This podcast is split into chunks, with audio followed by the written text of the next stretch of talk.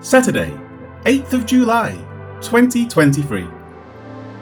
And when Paul was about to open his mouth, Gallio said to the Jews, If it were a matter of wrongdoing or wicked crimes, O Jews, there will be reason why I should bear with you. Acts 18, verse 14. Paul has been taken before the judgment seat of Gallio and has been accused of persuading men to worship God contrary to the law. With their accusation stated, it next says, And when Paul was about to open his mouth. It is a present participle, more correctly reading, And Paul being about to open the mouth. The meaning is that Paul was just about to speak in defense of himself. However, without even being given the opportunity to get a word out, it next says, Gallio said to the Jews.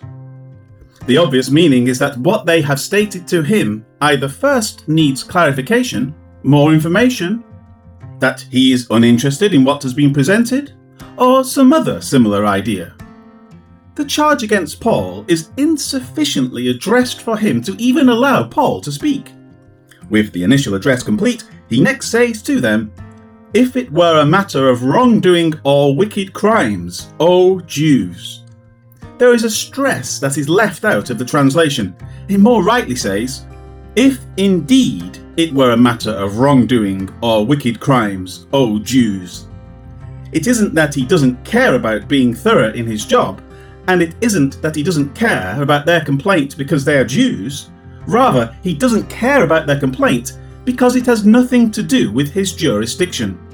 The word translated as wrongdoing, adikema, is introduced here.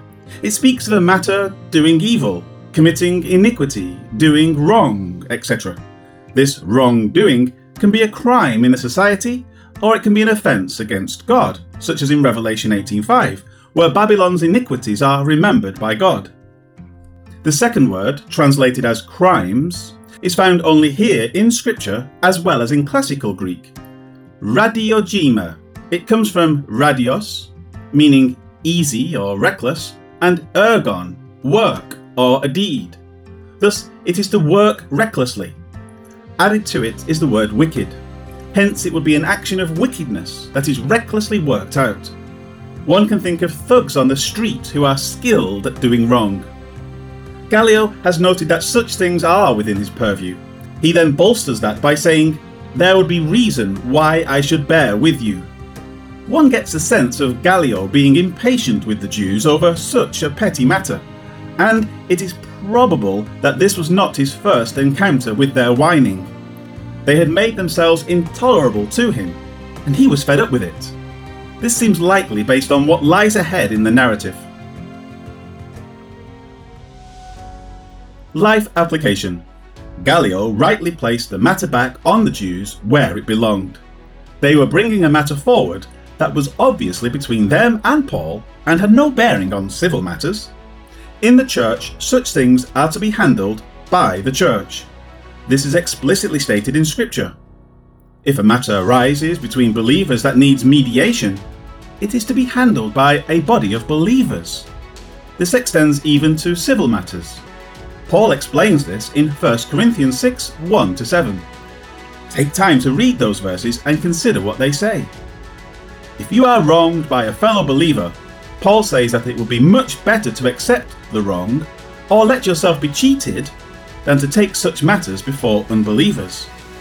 Before doing anything rashly, consider the words of Scripture and take your actions in accord with what is recorded there.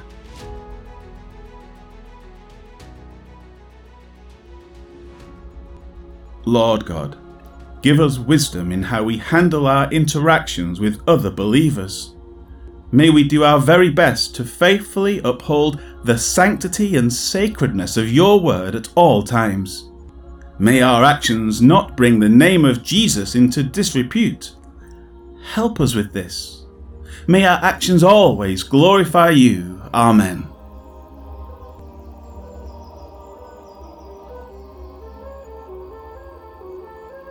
Paul was about to say something, but Gallio spoke to the Jews. Gallio said, I would listen to you, Jews, if you were complaining about a crime or some wrong. Acts 18, verse 14.